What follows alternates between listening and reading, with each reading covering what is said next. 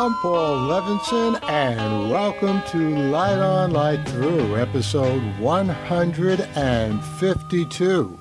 Review of Borat 2, Borat's subsequent movie film, Camera Epistemology. Well, my wife and I saw Borat 2 the other night. It was very nice. Now, don't worry, I'm not going to do that idiotic impersonation, but I am going to review that movie. I thought that, as with the first Borat movie in 2006, the new Borat movie was at times and sometimes altogether hilarious, horrifying, over the top, sobering, and very vulgar. And there's also that already infamous Rudy Giuliani scene near the end of the movie. Now, as always, the question here, Giuliani aside, is how much the people in the movie, other than Borat and his daughter Tutar, knew about what was going on.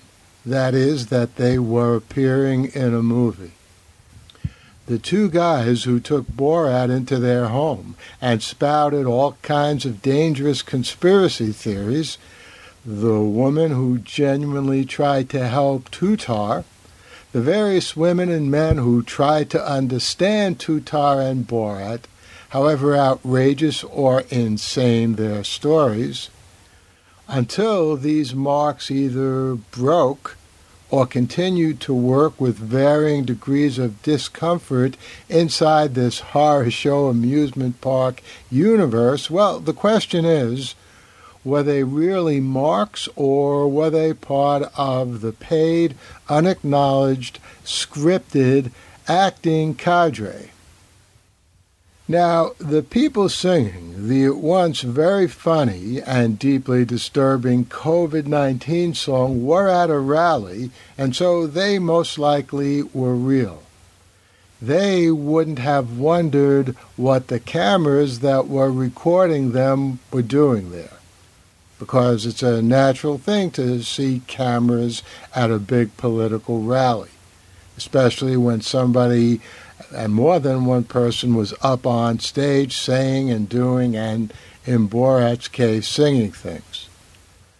But again, what about the conspiracy duo who also were at this rally? What did they think when Sacha Baron Cohen entered their home with not just his mustache, but some kind of camera crew? Or again, that wonderful woman who took Tutar under her wing and tried to give her guidance. You know, I sure hope she was real because she showed us that there's still some hope for humanity. But what did she make of the cameras? Or maybe both Cohn and Maria Bakalova, who played his daughter, had some kind of super micro cameras tucked somewhere into their shirts. We just don't know. But that does bring us to Rudy Giuliani. Now, the good thing about Pence and Giuliani, that is good insofar as their roles in this movie, there's not much else you can say that's good about those two. But the good thing about them in the movie is that neither would have been surprised by cameras in the context in which they were filmed. And of course, there's no way they would have agreed to play along with Sacha Baron Cohen anyway. But about Giuliani, as you know, if you've seen the movie, he consents to go into Tutar's hotel room, leering during the interview, and then for some reason lies back on the bed. I'd rather not say lay here for obvious reasons. And then Giuliani either A, tucks his shirt down the front of his pants, or B, you be the judge, and this is in fact Cohen's advice to viewers of his movie. Now, Giuliani claims that he was tucking in his shirt after he was taking out the microphone that was wired inside his shirt. I've been on hundreds of television shows doing interviews, and I don't know. I never had to pull out my shirt to get rid of a wire that was inside my shirt, which does sometimes happen with some of these little microphones. But usually all you have to do is just slide it out the back of your shirt. You don't have to make a big deal of tucking it out, taking the shirt out in the front, and tucking it back in. But you know what? It doesn't really matter because Giuliani, just based on his expressions with young Tutar, is a sleaze either way. He's just a worse sleaze if he's not tucking in his shirt. Anyway, a brilliantly funny and all too instructive movie again from Cohn by the way, is it Baron Cohen or Cohen? I don't know.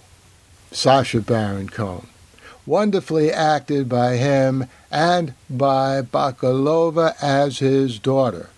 And as for the rest of the people who appear in this movie, brilliantly acted by them or real. Well, follow Sacha Baron Cohen's helpful advice. See the movie, on Amazon Prime Video, and you decide. The Light on Light Through podcast. Well, I hope you enjoyed that quick little review of the new Borat movie. I'll be back here soon with another episode of Light On, Light Through.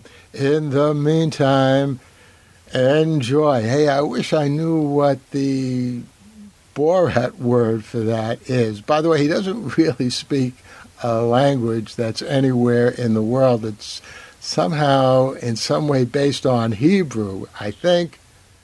So, anyway, I'll just say stay safe, be well, and enjoy.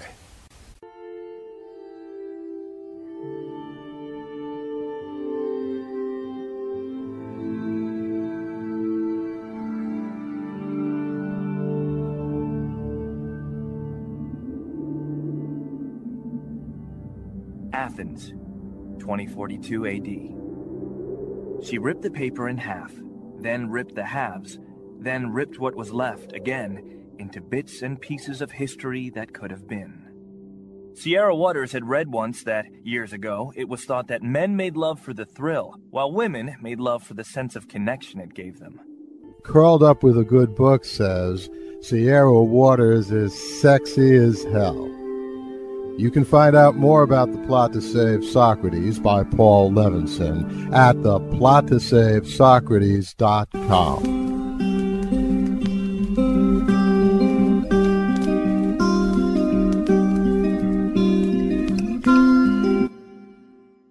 Paul Levinson still code about an ancient biotech war raging on in secret for centuries